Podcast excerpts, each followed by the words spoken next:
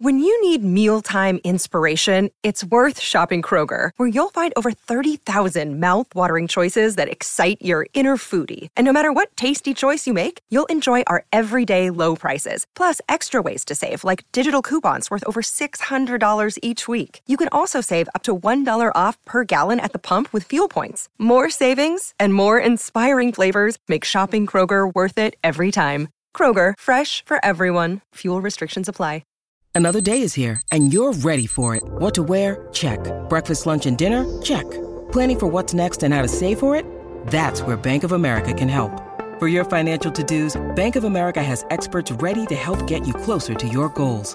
Get started at one of our local financial centers or 24-7 in our mobile banking app. Find a location near you at bankofamerica.com slash talk to us. What would you like the power to do? Mobile banking requires downloading the app and is only available for select devices. Message and data rates may apply. Bank of America and a member FDIC.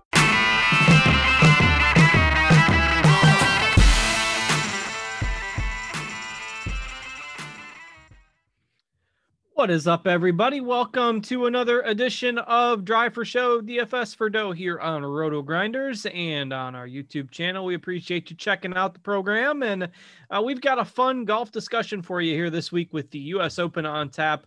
Uh, will be held at Torrey Pines out in California. So fun uh, hour or so of discussion certainly will be a little more exciting than the uh, the field that we had to talk about last week. We've got the band together this week. Got my two usual co-hosts beside me, so I will bring them in here in just a second. Of course, I am Justin Van Zuiden, aka STL Cardinals 84, and I will be the host of the show here for you this week. Uh, we'll bring in my two co-hosts now, Mr. Derek Farnsworth on one side. Uh, Noto, that was uh, quite the tournament that we had to break down and quite the leaderboard there last week. So, uh, how did everything turn out for you? Yeah, uh, bad week for me. Didn't have much Bo Van Pelt uh, in the player pool. I actually only ended up making one lineup. Uh, ended up going golfing Wednesday night and then uh, went to the Jazz game. So, uh, yeah, I didn't have a ton of time to build lineups. Was gearing up for this week anyway. So, didn't have the best of week. But hey, our guest golfer, Bryson Nimmer, ended up having a pretty good week. Yeah, I played him in some lineups uh, myself. My lineups, same, weren't all that great. Uh, did have the outright bet on scores and odds on Higgo last week, though. So uh, kind of we kind of backdoored that. Uh, got a little lucky there at the end for that to hit with Higgo, but uh, 45 to one, that was nice. Uh, so hopefully, you know, some of you tailed that. you can check out scores and odds, our sports betting arm there if you're interested. Um, uh, plenty of good sports betting picks there. Noto does a, a lot, and we all three of us do uh, some some golf picks. So uh, that was nice. Salvage something out of the uh, the week anyhow. But like you, no Bo Van Pelt. Uh, and a lot of the other guys that uh, ended, ended up there at the top of the leaderboard. and Higgo kind of pulled it out down the stretch, thanks to everybody else kind of making a few mistakes. But we'll bring Tambo back in this week. Mr. Tyler Tamboline, how you doing, Tambo? I'm doing well. Excited to be back with you guys. It's major week. Always love this week. US Open is one of my favorites. I, I don't know. I didn't know if I should say this or not, but I'm just going to say it, put it out to the public. I know it's a free show. Everyone will hear it, but you can take my Canadian card away if you want. You can take my fan card away. I am declaring the US Open as my favorite major, even over the Masters. I, I just, I love this major. It's personally my favorite. I love how it sets up. Uh, it's so fun to talk about. I've had my best results in DFS at it in the past as well. Maybe that's the reason why, but I'm really excited about this week and I love digging into this one.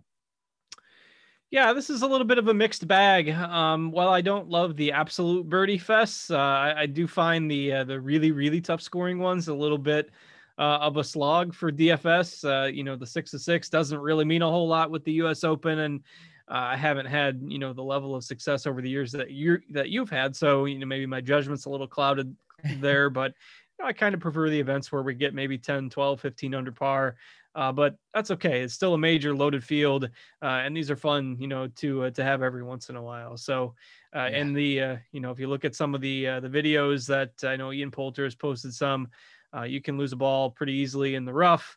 Torrey Pines not an easy course as is, so uh, it should be uh, should be a lot of fun. Anything noteworthy from uh, from last week for you there, Tambo? Oh, absolutely not. That was probably one of my worst weeks of all time, and maybe that's also why I'm so excited and pumped to be back. But uh, it was, you know, I tried. I, I did like everybody else. Uh, I know I missed a couple of the shows, but I definitely tried to stay in, involved and get everything out there that I could. I just think that. Uh, you know, when it was like you said, Bo Van Pelt, Nimmer, Higgo, guys that I just didn't have into my pool there. I thought DJ was gonna pull the Rory from Wells Fargo, get everyone really excited back around a home crowd or a very fan friendly crowd for him and get the job done. And he just fell apart as well. So uh, that didn't work out for me there. And so overall, one of my worst weeks, I would say, but I also uh, advised everyone to play lighter. And I hope everyone did because uh, it wasn't good for anybody that I know that I talked to. And it was a rough week all around. Good for Higgo, though. The kid is really good. And we'll talk about him here when we get into this week as well, maybe carrying some of that over. But I just like this week because it's probably not as exciting as getting ready for the Masters. But for me, it's like you said, from a DFS perspective, I think it's one of the easier ones to break down. And, I know there's so many names to pick from, but it's almost Brooks Koepka ish, where you can just cross out a bunch of names and now you're left with sort of the pool you want. And then you can sort of make your stands from there. So I'm really excited to get into it for this one.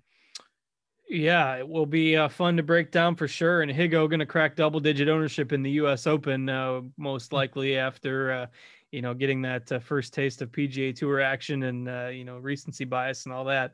Uh, so it'll be interesting to see where everyone stands on that. And we don't really need to spend a whole lot of time going back on last week. It was, it was a pretty ugly field, one time course. It's not like we're you know going to be seeing the PGA Tour visit there every year. So it was what it was, and it's over. We can wave goodbye and uh, and move along to the U.S. Open. And uh, of course, everybody knows Torrey Pines Farmers Insurance Open contested here every year.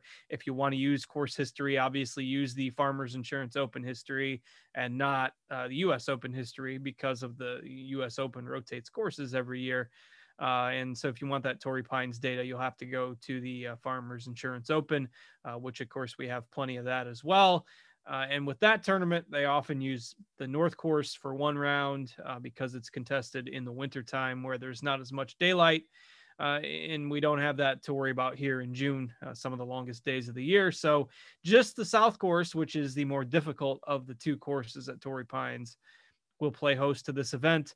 Uh, and, you know, it's a difficult course. They're going to have the rough uh, up. They're going to have the greens playing fast. They've converted what is normally a par five during the winter to a par four for the U.S. Open. And uh, I believe when Tiger won here in 08, uh, he was just one under par. So that's typical U.S. Open. If you followed U.S. Open golf in the past, uh, they are going to make this as difficult as possible uh, for even these, you know, best golfers in the world.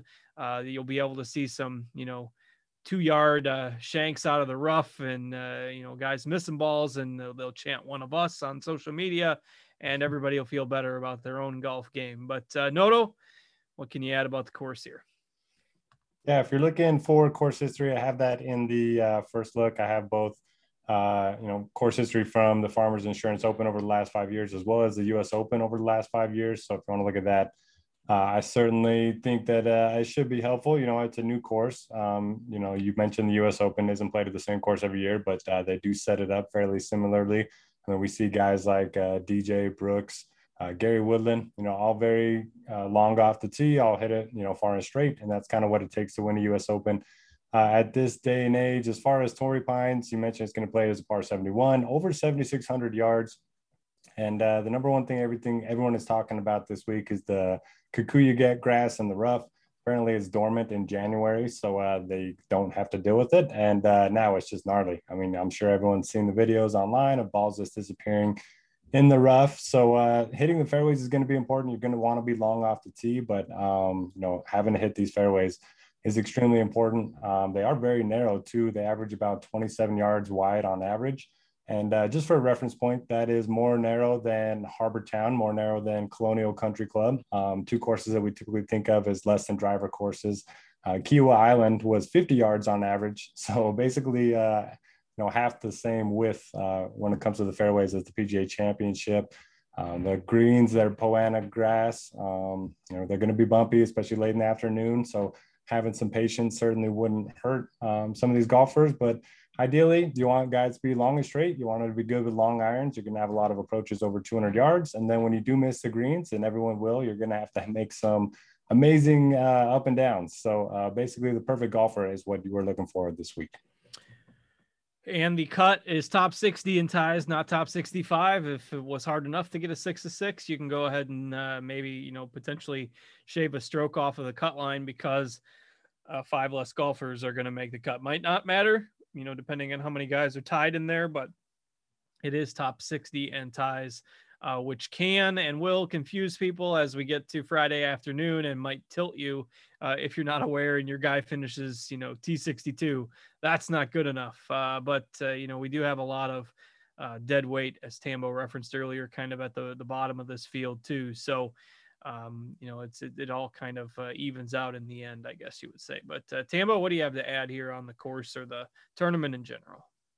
the chat's going off here. I guess see Noto chiming in and some guys asking questions. The, the show tomorrow night, for those looking, is going to be Noto and myself. It's probably going to be 7:30 Eastern. I don't think we'll take it right through to lock, like uh, Noto mentioned there, and be up over past midnight. But uh, we're we're loving it. That I'm loving it, but not that much. Let's just say that. But I, I definitely agree with a lot of the things you just said, cards. And I think one of the things that stands out, uh, just mentioned, you know, in the past, it was you and I that did the show on Wednesday last US Open when I broke down hole by hole why Bryson was going to win that thing. And then I actually got 19th in the $100, $100 Milly Maker with a five out of six. And that wasn't even the best five out of six in that tournament. So that just goes to show it's really tough. That's kind of what I mentioned earlier. Roster construction will be a big factor, and we'll get into that tomorrow evening. But uh, you know, I'm with Noto on a lot of the things he mentioned. I did hear, you know, I just keep thinking about this, and maybe I'll flip it back to you. Is you know, the the fact of obviously long is always good. It's U.S. Open, we get it, but there was a lot of mention of them saying we're taking it away from the bomb and gouge. Uh, you know, they showed today that the only place the sprinklers were going, we always see the drop the ball in the rough and you can't find it or how fast the greens are. They were showing the sprinklers were only on the rough and they're trying to set it up so that you can't just bomb and gouge it essentially. And you kind of will have to set up for different shots. They kind of want to get away from what they've had the last couple years. Now, I don't think that changes much. When we start talking about some of these players at the top, it, it won't change much of my decision. But I do wonder, Cards, do you have any other thoughts, maybe just on how this setup is and if it might be a little bit different from previous years, if that changes your thinking on the overall setup? Yeah, they have said on a lot of holes that the rough is thicker the closer you get to the green, whether that's somewhat intentional or not. You know, if you hit a 280 yard drive in the rough, you might have a better chance of getting a good lie than if you hit a 320 yard drive in the rough. Maybe that is intentional, kind of like you mentioned, to where, you know, if somebody takes a three wood off the tee or something, or they're a little bit shorter uh, off the tee, they're not at as much of a disadvantage out of the rough as, say, if Bryson tries to overpower the golf course again. Um, you know, Bryson hasn't played here at the Farmers Insurance Open the last few years. The last two times he has, he's missed the cut. Um, you know, I'll say it right off the bat. That's my bold call this week. I think Bryson misses the cut this year in his defense of the U.S. Open Championship. Uh, I could be way off base, and if he wins again, you know, you can uh, you, you, can you know put me in the ether for it. But uh, I, I think that that they are clearly going to try to do something to at least make this um, you know, fair for for even the guys that are a little bit shorter. So uh, I think that is maybe a little bit of a worry to some of the bombers, but I mean, you long and straight and good on approach and good scrambler and bogey avoidance. I mean, you gotta you gotta have every part of your game going to succeed at a U.S. Open. So. Uh, usually the the golfer who does play the best over the course of four days is going to be the one that uh, that takes it down. So, Noto, other thoughts from you on the uh, the course in general here? Yeah, I mean, I'm not building lineups strictly based on you know driving distance or anything like that, but um, I do expect the winner to be long and straight. Um, just one of those guys that kind of fits the U.S. Open type of mold. And uh, to your point about Bryson, you know, he said last year's U.S. Open um, it was ryegrass in the rough, so he could get the back of his club on the ball from the rough. And he says you can't do that here. The Kikuyu grass just um, it sinks to the bottom, and then you basically are just forced to chip it out. Uh, and I think, you know, they say if you hit it in the rough, if you miss a fairway, it's a half shot penalty. And I kind of like that, you know, uh, advance it up a little bit, take your shot uh, to get up and down for a par. So, yeah, I'm excited for it. I'm not strictly, you know, building just on driving distance. And uh, if you actually look at the whole yardage lengths, I mean, most of the par fours are between, you know, 430 and 460. So if you hit a 290, 280, you still have, you know, less than 200 yards in. So that's certainly a, a decent approach that you can take this week um, if the rough's going to be so penal. Yeah, I think you might see some guys uh, try to prioritize hitting the fairways and uh, you know take their shot with a uh, with a five iron or six iron on some of the holes as opposed to trying to mash it down there to have a wedge. So, uh, good point there for sure. Well, let's go ahead and start digging in. Obviously, we've got a, a strong field here and lots of golfers to break down. Jon Rahm back from COVID. Uh, don't be fooled by his player card on DraftKings. If you look at that, it says he got cut at the Memorial. Or at least it did when I looked earlier. Uh, that was the tournament where he got uh, forced to withdraw after testing positive for COVID with a six shot lead after the third round. So the form is not uh, bad for Jon Rahm by any means. Uh, and he's got very strong course history. I believe four top tens and five starts at Torrey Pines. So deservedly the nod as uh, the most expensive golfer on the board. Of course, Spieth, who's been playing well over the last few months. You got DJ, who played pretty well with a nice bounce back last week and then the two uh, media poster boys right now in Bryson and Brooks, rounding out our 10K golfers this week. Um, and you know there is some value at the bottom as usual. We'll see a lot of stars and scrubs build for a major. So uh, I guess Tambo, I'll go to you first on this. Your thoughts on the top in general, and you know the desire to maybe uh, try to prioritize like the stars and scrubs type of build this week.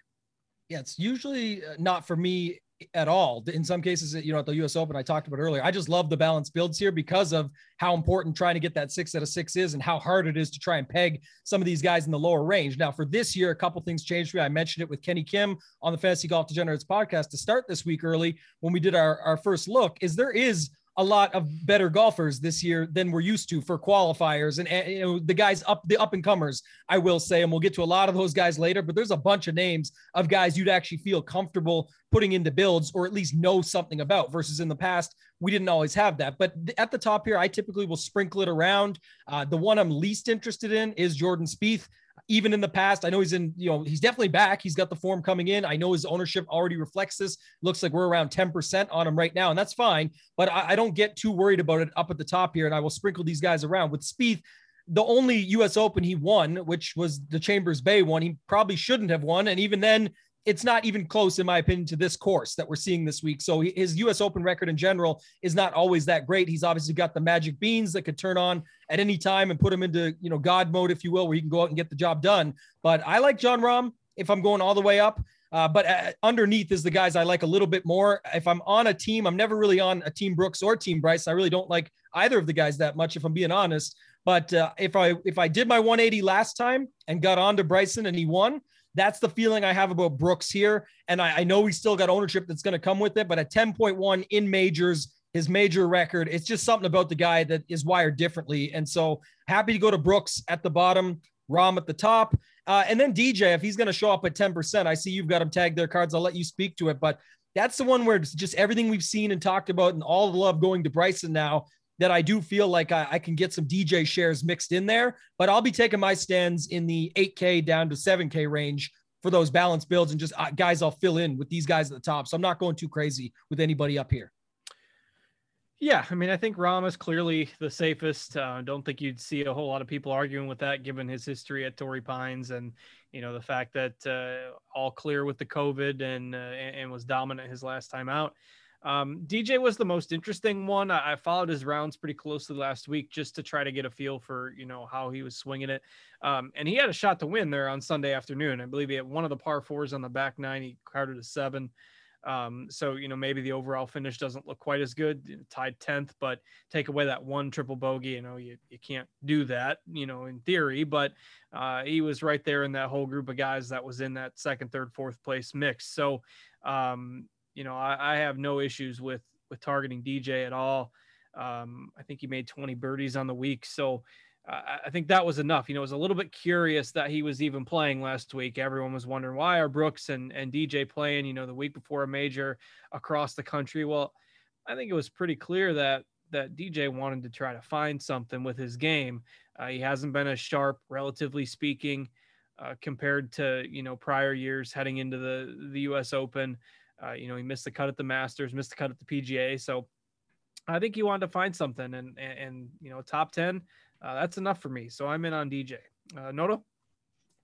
Yeah, uh, DJ is Sorry, obviously mute in time for he's, that. He's obviously a big stat guy, and he knew that nobody had ever won the week before the U.S. Open, and then went on to win the U.S. Open. So that's why he triple bogeyed uh, that hole on Sunday. I like DJ as well. Um, you mentioned, you know, he looked pretty good, good enough last week. He gained two strokes or more in all four facets. So uh, that's good to see. He's been good on Poa Annua greens throughout his career, uh, good in California. So yeah, I like DJ.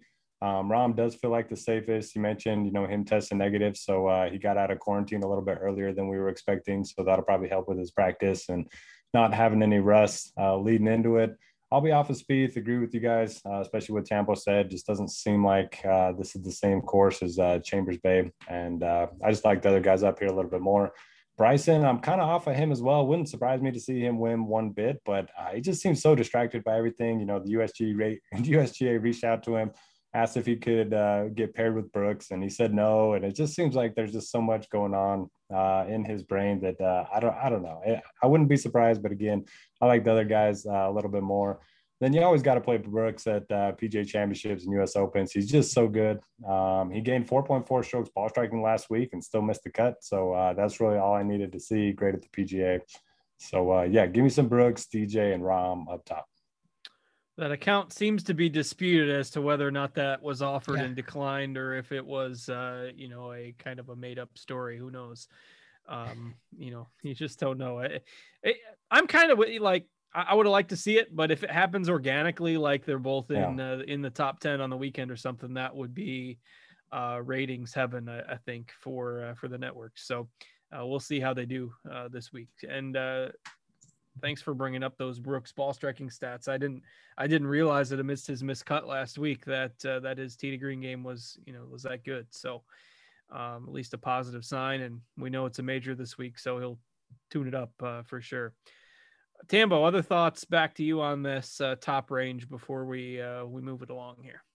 Yeah, the Bryson, the media appearance, appearances too. Today had a pretty pretty funny interview there. It was with everyone being involved. Obviously, the the talk was on Aaron Rodgers, but for their match that's upcoming, so he's got a lot on the side going on with that too. I don't think that's going to affect anything. I just thought to Noto's point, he does have a lot going on, and then all this other stuff. I think Brooks just ignores it and moves on. And, and Brooks even said in the interview after Friday, like he said, I did. He just admits it, man. He doesn't care he's like uh, he obviously cares and wants to win at all times. He's a gamer, but like he de- definitely turns it on. I just keep thinking about the Justin Ray stats that he posts out every single major, where Brooks is just dusting everyone in the world by like 50 still on like a four-year sample size now, and this is a year with I believe six majors in total, and it just keeps adding up and, and, major brooks just keeps showing up. So it really is hard to go away from that. And last thing on the dj thing is kind of when noto and i were hinting at it last week or, or thinking about it we you know saying where if he did show up and do sort of the Rory McIlroy thing, I was thinking that could be something. He kind of did exactly what we wanted to get him at lower ownership here. He went and put that triple bogey up last second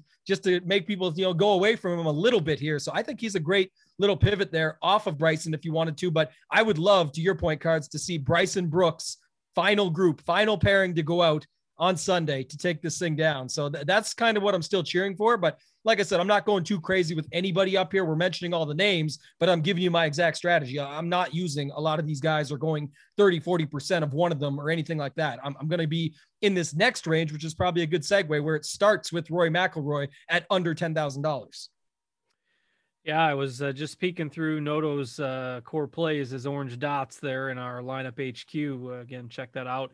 Get yourself a premium subscription over uh, at Roto Grinders. Uh, plenty of good stuff uh, to offer in that. And you know you can uh, you can mix and match your premium subscriptions now. You can choose your sports. You can do all sports combo package uh, which includes everything except nascar. Devin can drop the link in the chat get you $10 off your first month of either combo or a single sport premium content. Also we are doing a pga free roll on super draft again this week. So super draft lineup hq is free for everyone uh, with a $1000 prize pool. Again a free uh, free roll, free entry on Super Draft with a $1,000 prize pool. And uh, in looking at lineup HQ, I was expecting, you know, I, I, always, I always try to guess Noto's core tags before I look. Um, and, and I thought this week, I thought I was going to get Schauffele, Finau, and Brian Harman. Uh, and I only got Harman's two thirds. Uh, yeah, Harman's missing. I don't know what happened there, but uh, he's we'll in the to... article. He's in there. okay. There, there's room get... for one more though. I only yeah, see three tags, so I'm sure he's going up later this evening or something. Yeah, I, I got I got three other guys written up. He's one of them. Forgot the dot. Uh, all right, so uh, Noto, I'll let you have the first crack at the 9K range. Looks like you like Xander. Uh, certainly, plenty of good options in here though. Yeah, a lot of good options. And if you're building one lineup, even three lineups, I don't mind just fading the 10K range uh, completely. You know, the 6Ks is pretty ugly. We'll get there eventually, but there are just so many good players in this 9K range. And I generally gravitate towards balanced builds, especially in majors, because the pricing in the middle is a little bit softer. And there's just so many good guys uh, like uh, sorry, I was going to start with Finau, but he's in the eighth. So uh, I like uh, a lot of guys. Xander, you know, grew up at Torrey Pines. Um, he's played in four U.S. Opens, never finished worse than sixth. Um, he's got top 20s in four of his last five starts. Um, no weaknesses, which is always nice. I like Collin Morikawa. His uh, approach numbers are just crazy. He's gained seven, eight, seven, and seven uh, on approach over the last four events. I like Justin Thomas. Doesn't seem like a lot of people are talking him up this week. If you look at his numbers, um, it's just been the putter that's been off. The tee to green's been awesome. He's priced at a steep discount compared to some of the guys in the 10Ks, and you get him at 10% ownership. So I like that. Hovland in play every single time he tees it up. Uh, he's got top fives in five of his last 10 starts. Cantlay's coming off of the win. Uh, Reed has a win at Torrey Pines. So, yeah, I love this range. I'm going to be playing as many as I can. And uh, yeah, I mean, the more I think about it, the less exposure I plan to have to that 10K range. Yeah, we know Viktor Hovland has made it because he's got a picture now on the uh, DraftKings profile. Uh, so you know that's your your sign. Zalatoris still doesn't have one. We'll have to send out the search party to uh, to find that. But um, yeah, pretty solid range. I think Thomas. You know, it seems like the ownership has lagged on him just for the better part of the last couple months. Uh, the putter has really been a source of frustration for him, but uh, certainly wouldn't surprise uh, anytime if he brings it. And at 9,700 and under 10%, that's uh, always uh, an interesting spot. So, uh, Tambo sounded like you were pretty high on this range of players as well.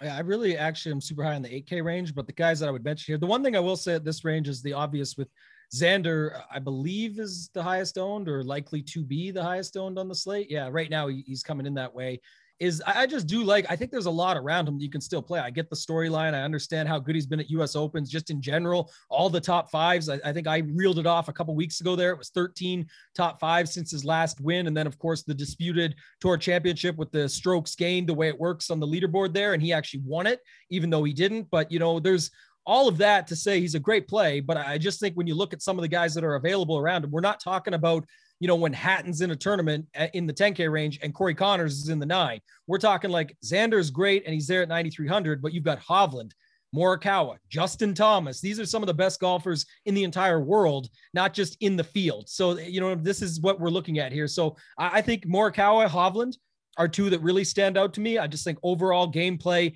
uh, saw a pretty cool stat. I mentioned it on the Fantasy Golf Degenerates podcast as well. Daniel Rapaport had posted an article, and Morikawa tee to green is the best golfer in the field, and it's like the margin of him over JT, who's number two, is the same as the, is more than the margin of JT over Hank Lebioda, who's in 30th, which is just crazy to me. And that just goes to show. And we know with Morikawa, it all is just like JT, where it comes down to putter. Now they're right there at the same price. Morikawa has already shown the moxie. He's won the majors, the WGCs, the tournaments quickly. Uh, I think he's a great player, a little pivot right there in something like a single entry where Xander will get even higher ownership.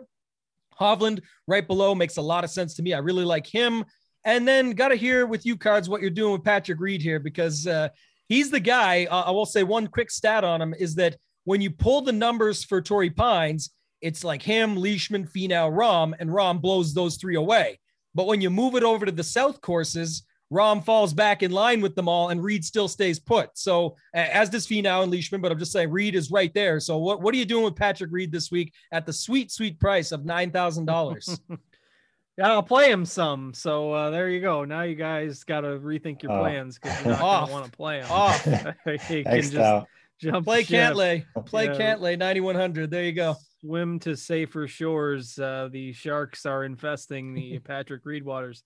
Um, I, truthfully, I haven't decided. I mean, there's so many good plays. Uh, a lot of times he ends up being a late cut for uh, bias reasons when I've got too many stars in my player pool. But uh, for now, he's still in there, so you're not safe yet. And uh, you know, it's uh, it's hard not to you know like these guys here when you see them at these salaries, but uh, 9,000 for Reed is tough to completely ignore in a major uh, when you know, you know, he, he's going to get the hero saves that if I don't play him, it's going to tick me off because he's going to chip in from 50 feet for par or something. Um, but uh, you just, that's what you get. And those are the types of things that win these types of tournaments where par is a good score. So uh, tough to ignore Reed for sure. Noto, any other thoughts on the 9Ks for you? Did we talk about Rory at all? Uh, Tambo mentioned him uh, briefly, but uh, we didn't get into too many details. Yeah, I don't know what to do with Rory. Uh, I like the price point. It seems like a lot of people are kind of off of him. and uh, I think I prefer every other guy in the 9K range, but um, he's interesting at the price at least. Yeah, I think uh, the, there's the narrative there, right? I talked about it on Twitter, but Rory and Rahm new dads. Sunday yes. is Father's Day, and, and Rory won on Mother's Day. So why not add the Father's Day pairing to make it happen? But he's definitely a good price. Like I said, this isn't like your normal guy at 9,900. They're talking about Rory McIlroy being like the sixth golfer in. That's pretty incredible to be able to start lineups with him. And that's why I said I just I do like the balance builds. He'll certainly be in my pool because of that. Although, what's the Rory stat? Is this still alive that it's got to be 12 under or lower for him to win? Which it should be. You think? What's your yeah. predicting? What's your? I thought it was like going to be two or three under. Is my guess. What do you think?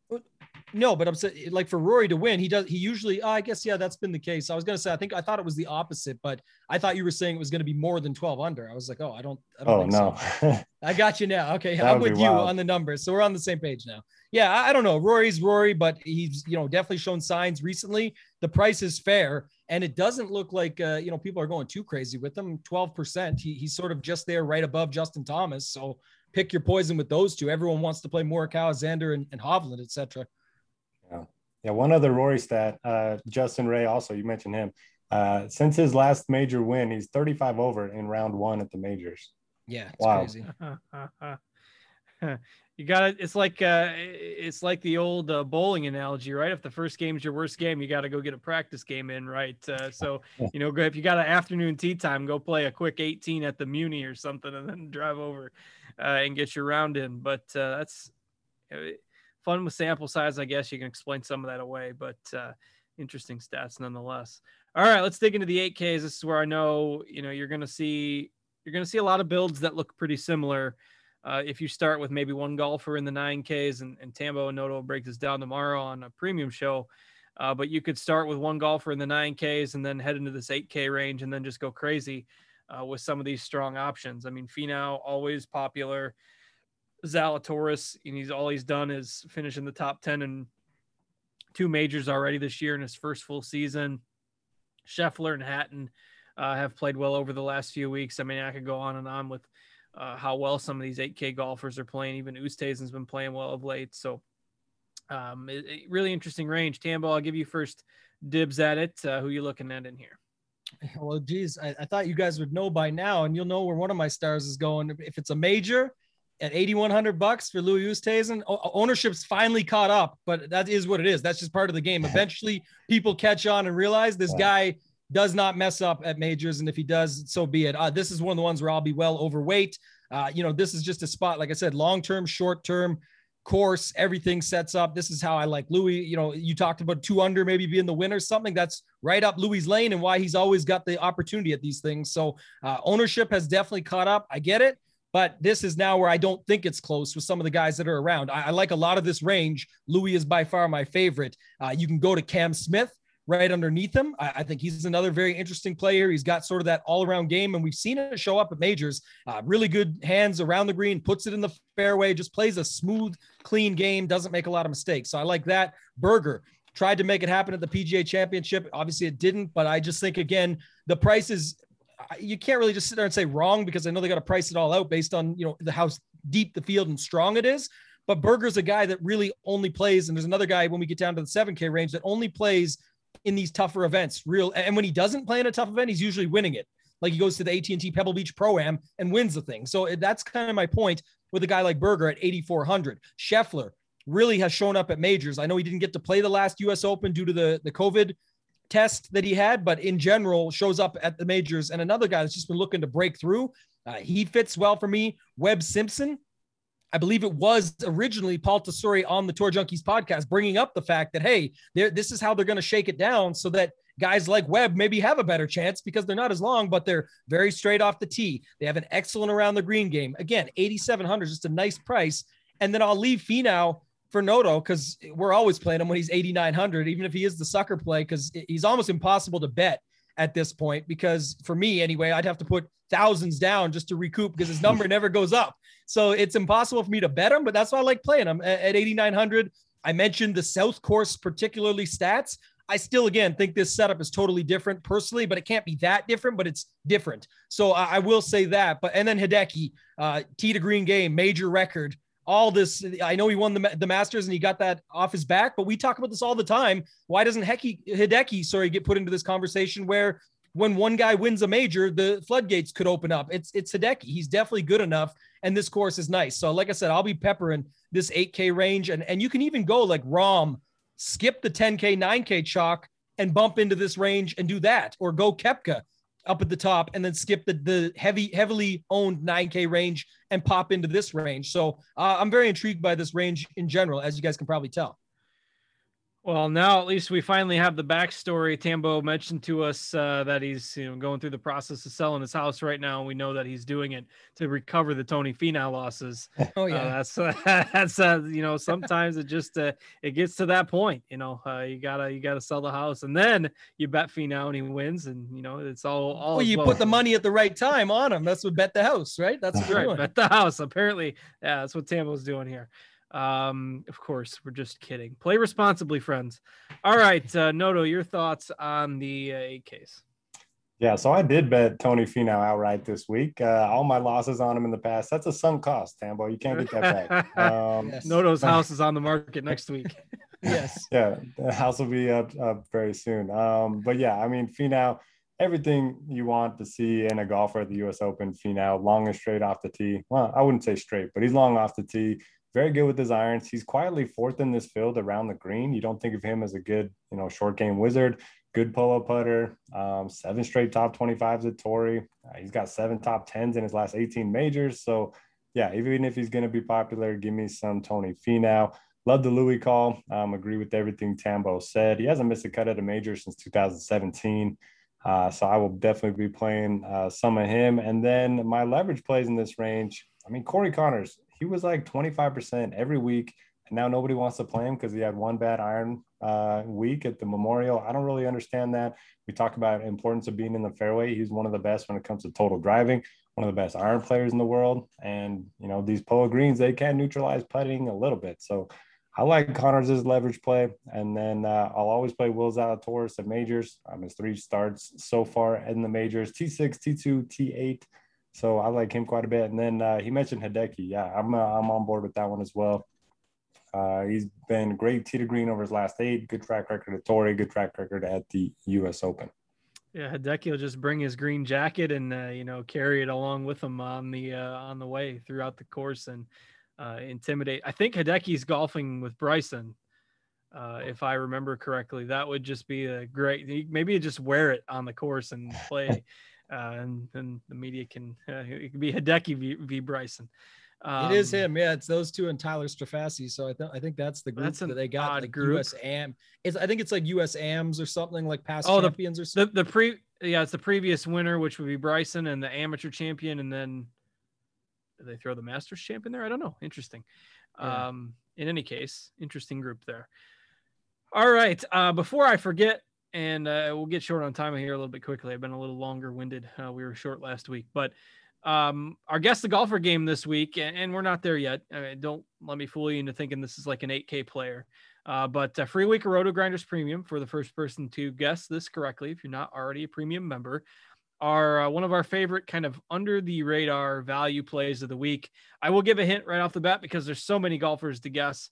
Uh, it's a U.S. Open first timer. That should be a nice uh, hint to still give you some freedom to guess uh, who our favorite uh, value golfer of the week will be. So I'll go ahead and drop some of those guesses into the YouTube chat if you are watching us live, and we will see if we can give away that prize. So uh, all right, uh, let's go ahead and move into the uh, 7K range. Tambo, anything else to add on the 8Ks? Otherwise, you can move it on. Milton Pouha Finau, his real name. And so, like Noto said, back on Poa, that's another Ooh. reason why I like going to Tony Finau here. So uh, I do love the 8K range. As you, you know, even the guys I forgot to mention that you guys talked about, you you've got Hatton tagged up their cards. I was just going to get your two cents on that, and we can move on. But I, he did have some great numbers last week. Crept back in, almost got the job done himself. T two at the Palmetto Championship. Yeah, T2, and he lost three and a half strokes putting, which I mean, everything else was really solid. Usually, Hatton the short game is, you know, is not necessarily a weakness. So it's not like he's going to lose five, six strokes putting every week. Uh, T to green game is good. You know, in the last few years, he's ranked really well in scrambling, bogey avoidance. Um, and, and, these are the types of tough events where even though he's a bit of a hothead or has that reputation, um, he's actually tends to be better in these events uh, where you know the the par is a good score. Our early ownership projection, I think, had him around 10. We've got him around 14 now, so he is gaining a little bit of steam after that big finish last week. But uh, I think at 8,300, I think that's a really uh, fine price uh, for him. So I like Hatton. Yeah extremely fair, I think for sure. So I, that's why I brought it up. I, I just didn't think to mention that, but that was good to see last week. And he just falls in around all these other guys. I will say, because it's getting talked about in the chat, was and I'll move us to 7K range in a second, but is just the you know the stars and scrubbers balancing. Like you you, you, you don't have to go full stars and scrubs here. Like I mentioned, as the example I just gave, you can still have Koepka, a bunch of these 8K guys that we obviously just gave you a million reasons why they're excellent plays, and then fall into the 7K range with a couple guys that can make the cut. And as we mentioned, it's very hard to get six out of six at these US Opens. So that can be a way to do it where it's kind of a blend of both. I'm not saying load up six 8K guys in your lineup. That's not a good idea. The winner's likely somewhere above 9K just the way US Open works. But there is some guys down here that could definitely break through. As far as the 7K range goes, I'll just do sort of the top here and pass it back cards. But uh, the chalk is always nice at the top. I like Casey. I like Ancer. They're both just on, you know, incredible runs of their own. You go short term, long term, all around games, stats that link up here, uh, you know, long enough off the tee and very straight with good around the green games, things like that, that can all pair up well. I think they suit it. Going down a little bit, I do like Jason Kokrak. Uh, again, I just think it's the guy that always gets underrated. The two wins this season is no fluke. He was, you know, he got his win and then sort of broke out, broke out from there. I think he's going to show up here again. Definitely another guy that's long enough, straight enough, has the all around game, and he's actually trending really nicely coming in here. So I think he suits it. And then Niemann at 7,500. Uh, this one you'll like, Noto, and that's why I'll, I'll, pass it quickly and try and go as fast as I can. But uh, Niemann won at Torrey Pine South. The it was a I forget what they called it, like the junior championship. And in second place, Theegala, Tigala, whatever you want to call him, got him in second. He chipped in for Eagle to try and close it up, but then, uh, you know, Niemann still got it done. And third place, a one, Norman Xiong, Panda. so we're bringing it back for that one. But, but, but Sahith is in this field. So we could talk about him as a sleeper later. But I, I do like Niemann quite a bit, just in general, long, straight off the tee you know, he's got to put it together. He hasn't done much since those back to back second places earlier in the, this season, but we know he's got the all around game and he's sort of the guy that always goes overlooked, even though he's done his thing on tour. Like he's not, he's got plenty of success already for how young he is. I believe I read the stat. He's 22 years old and this is his 10th major he's playing in. That's pretty impressive. So I'll go back to Niemann at 7,500 down here as well. All right. Uh, super impressive guesses. We only had like 10 guesses on the guess the golfer, but all three guys that we talked about before the show were guessed. And so uh, I confirmed this with Devin that we can give away two winners because one of them was the guy we decided on, and one of them was the guy that Tambo announced his presence into our showroom with. Uh, and he was the second guess overall. So uh, I could not just let that go unnoticed. So, Garth, Chan Kim, that was the golfer that uh, that Tambo mentioned. We'll talk about him in a little bit more detail here when we get to the the value plays. And then uh, Justin Sullivan, great name, uh, with uh, Cameron Young, guess was one of the first guesses as well. So kudos to you guys. It's like two of the first four guesses got it right. So Garth and uh, and Justin, our producer Devin will uh, connect with you there and let you know how to get in touch with him to get your free week of Roto Grinders Premium. Check it out. We think you'll like uh, everything we've got to offer there. So kudos. Thanks for playing along. And uh, Noto, back to you. Your thoughts on the uh, 7Ks. It seems like uh, Ancer is going to be one of the more popular picks, and I would imagine a lot of people will, will go his way. Ancer and Casey in cash games. Yeah, I mean, it's hard not to like uh, any of the chalk in this range. Um, Paul Casey um, just always shows up in majors, back to back top sixes. Ancer, like you mentioned, his uh, recipe for success is kind of fairways and greens. And uh, if the rough's going to be so penal here, uh, you got to like that quite a bit. And then going down, uh, Jason Kokrak's going to be popular. Shane Lowry's going to be popular. But they've both been uh, in great form too. You know, Kokrak coming off the win, he might be one of the best drivers of the ball on tour right now. And then Lowry just been a top 10 machine. So a lot of chalk in this range. Um, chalk tends to hit more often than not at majors. Um, it doesn't usually other weeks, but at majors, um, it does seem to, to hit more often than not. So my pivots in this range away from the chalk. I like Fitzpatrick. Um, played pretty well last week. Had that low round on Sunday to come in the top 10. We always talk about him. He just plays the courses that you don't think he's going to play well. Um, he plays them well. Uh, he gains strokes off the tee, even though he's not long. So he's going to be in the fairway, which is nice. And then uh, I like the Niemann call quite a bit. And uh, Woodland's interesting too. Um, a guy that has been very hit or miss recently, a ton of upside, ton of missed cut equity as well. But uh, he's won a U.S. Open before in California, Pebble Beach. He's got pretty good track record at Torrey, and he can just get red hot. So um, if you want a guy in this range that uh, could potentially be in the mix, uh, I think Woodland's interesting. Yeah, I love that call. I'm really big fan of Gary Woodland this week in GPPs. Um, not going to be mega chalk, maybe be a little more popular than I expected uh, when salaries first came out. Uh, but uh, I think he's a great fit here. And like you mentioned, good results at the Farmers Insurance Open at uh, Torrey in the past. So uh, I like Woodland. That's a good call. And of course, plenty of strong plays in this range. If you've got some conviction on somebody, I mean, even though you're going to see a lot of these guys like Noto's boy Harman at 6% or, you know, Woodland at 8% or Niemann, who Tambo mentioned at 9%. I mean, uh, these are still guys that are capable of, of playing well. They're just kind of ownership is uh, getting, you know, gobbled up by so many different players in this range that uh, it's just going to spread out to some degree. Even Harris English, who, you know, played well last week, uh, kind of rebounding from a stretch of poor form at, at 7,300. Uh, only going to be around 5% on this week. So like this range, I think it's, uh, you know, you can get uh, curious, uh, you know, Tambo, what are your thoughts on this? I know you, you'll dive in tomorrow on the premium show, but, uh, you know, could you play like four guys from the 7K range as part of a stars and scrubs build, four 7Ks and a, and then, you know, go with the nine and 10Ks at the top? Um, if you do like four mid 7K golfers, that gives you 10K for your last two spots. So, you know, with so many golfers in the eight and 9K range that people like, is the like four 7Ks and two 10Ks? Is that a type of build that you'd be interested in this week?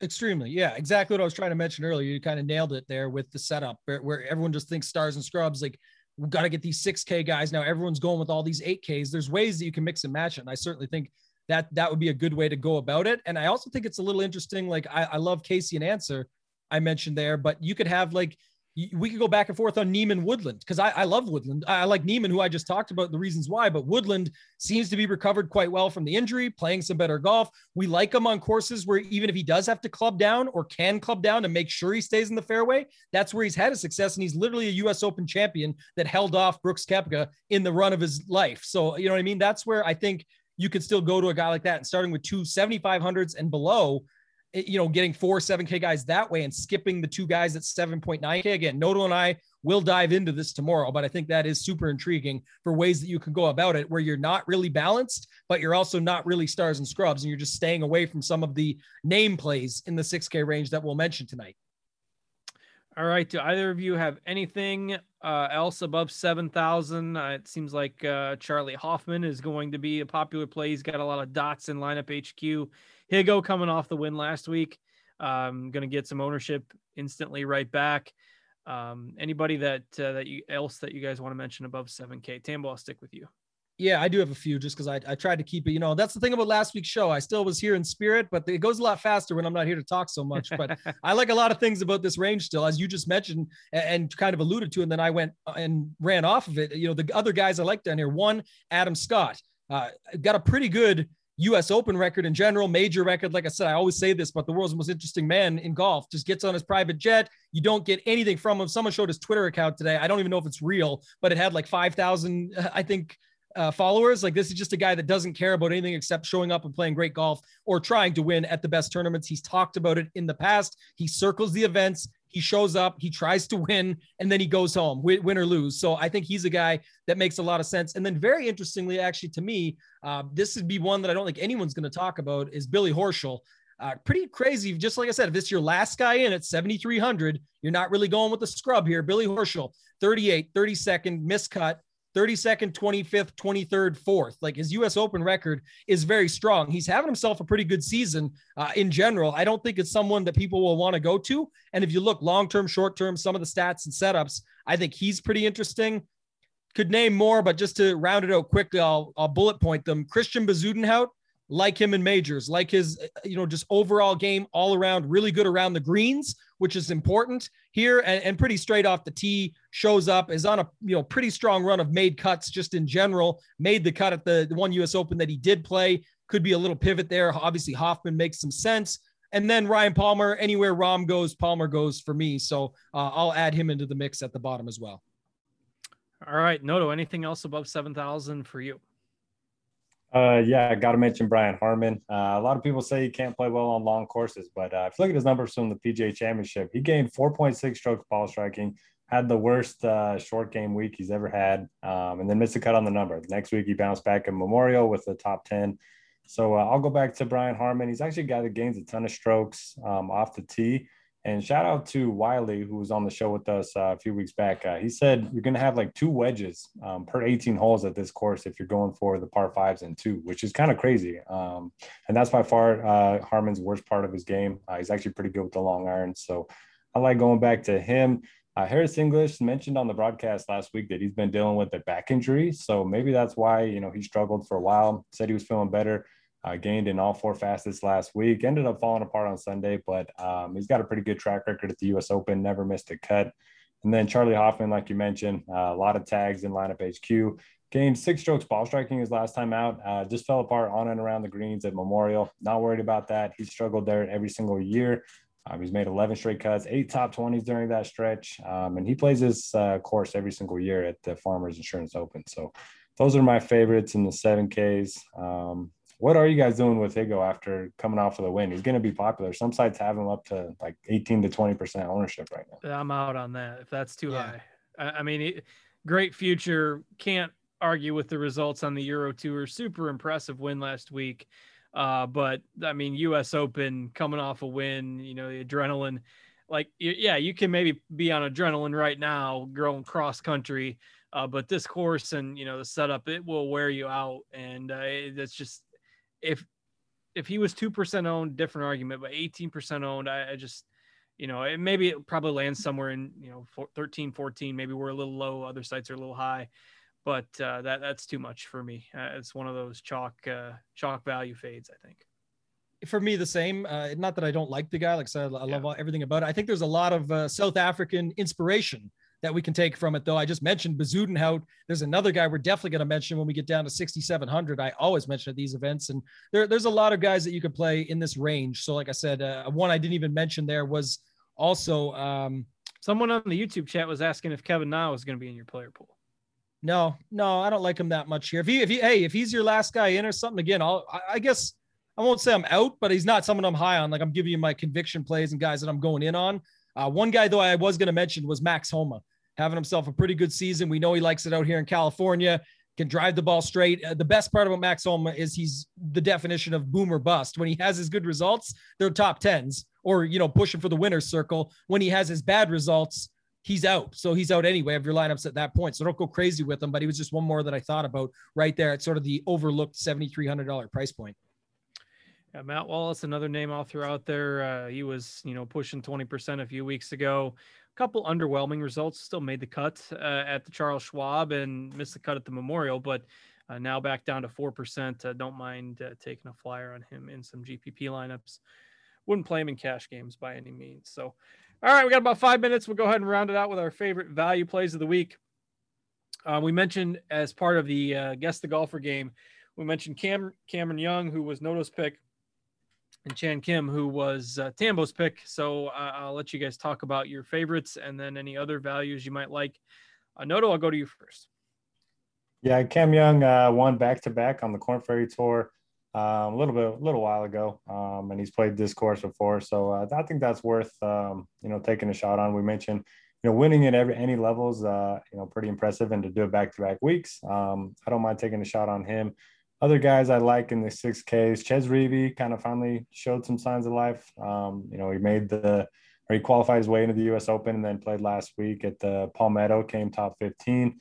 Um, he's got a pretty good track record in California. I like Erik Van Rooyen, um, EVR. Just every single time it's a major, you got to play him. Kind of similar to uh, Louis. Um, he obviously doesn't have the same floor or upside as Louis, but uh, he's cheap.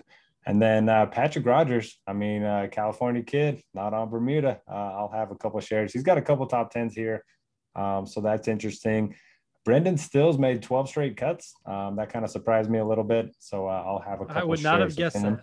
I know a lot of them are like T75s, but um, yeah, he does have two top 15s at U.S. Opens the last three years. So maybe he's a guy that uh, that you could look to paycheck counts, right? Uh, it's better than nothing. So, All right, Tambo, talk about uh, Chan Kim and some of your favorite punt level plays here. Well, Noto just stole my guy. Brendan Steele is literally my favorite play down here. California kid himself always plays well. His Poa is his best surface. The two top 15s that you mentioned, the made cut streak, everything at 6,500. And I don't know, just people never really love playing him, but he's played well. Uh, 37th at the Memorial was something, 18th at the Arnold Palmer, which is a longer course this year. Like you can still show up at these events. And at 6,500, there's going to be a lot of names people mentioned. We mentioned, you know, Cameron Young. There's Guido down here who's having himself a year over on the Euro Tour, a couple seconds recently. Johnny Vegas is back in the mix. I'll say it before cards can and lose the parlay bet tonight. But you know, there's so many guys you can mention down here. The Chan Kim thing is just interesting. Kenny and I talked about him again on Sunday night when we recorded, and I, I don't know, like I just don't know if you need it. That was one of the things. Again, Noto and I will get into it tomorrow night, but uh, you can put him and just plug in whatever you like. He did get a 23rd at the PGA Championship and uh, before that, it was one other major. I forget what it was. The WGC Mexico was a 35th, 11th at the Open. So I get why people go back and play them, and the price is awesome. 6,100. You can fit whatever you want. I just I'm not going too crazy with these plays or these moves down here. The one that I would feel very comfortable rounding out a lineup with though is Brendan Steele if you need the salary savings there. So I do like that. And then lastly, Noto said it, but uh, EVR we want him when he's under 7K. We want him when he's in strong majors or WGCs in these tougher fields. And we've got exactly that. And like I said, Higgo getting that W, maybe a little bit of uh, South African inspiration there as well. So I like him at 6,700 to round it out. All right. Uh, it's a great show tonight. Should be a really fun tournament. Um, you know, difficult conditions there at Torrey Pines, particularly for golfers who are not finding the fairways. They will have a hard time finding their golf ball uh, if they are doing that. Uh, depending on the lies that you get, you're going to get some good breaks. You're going to get some bad breaks at the U.S. Open, but uh, that's part of what makes it so challenging, and where we oftentimes see a winning score, you know, somewhere around even par. So, should be a lot of fun. Wishing you all the best of luck as uh, as you build your lineups for this tournament.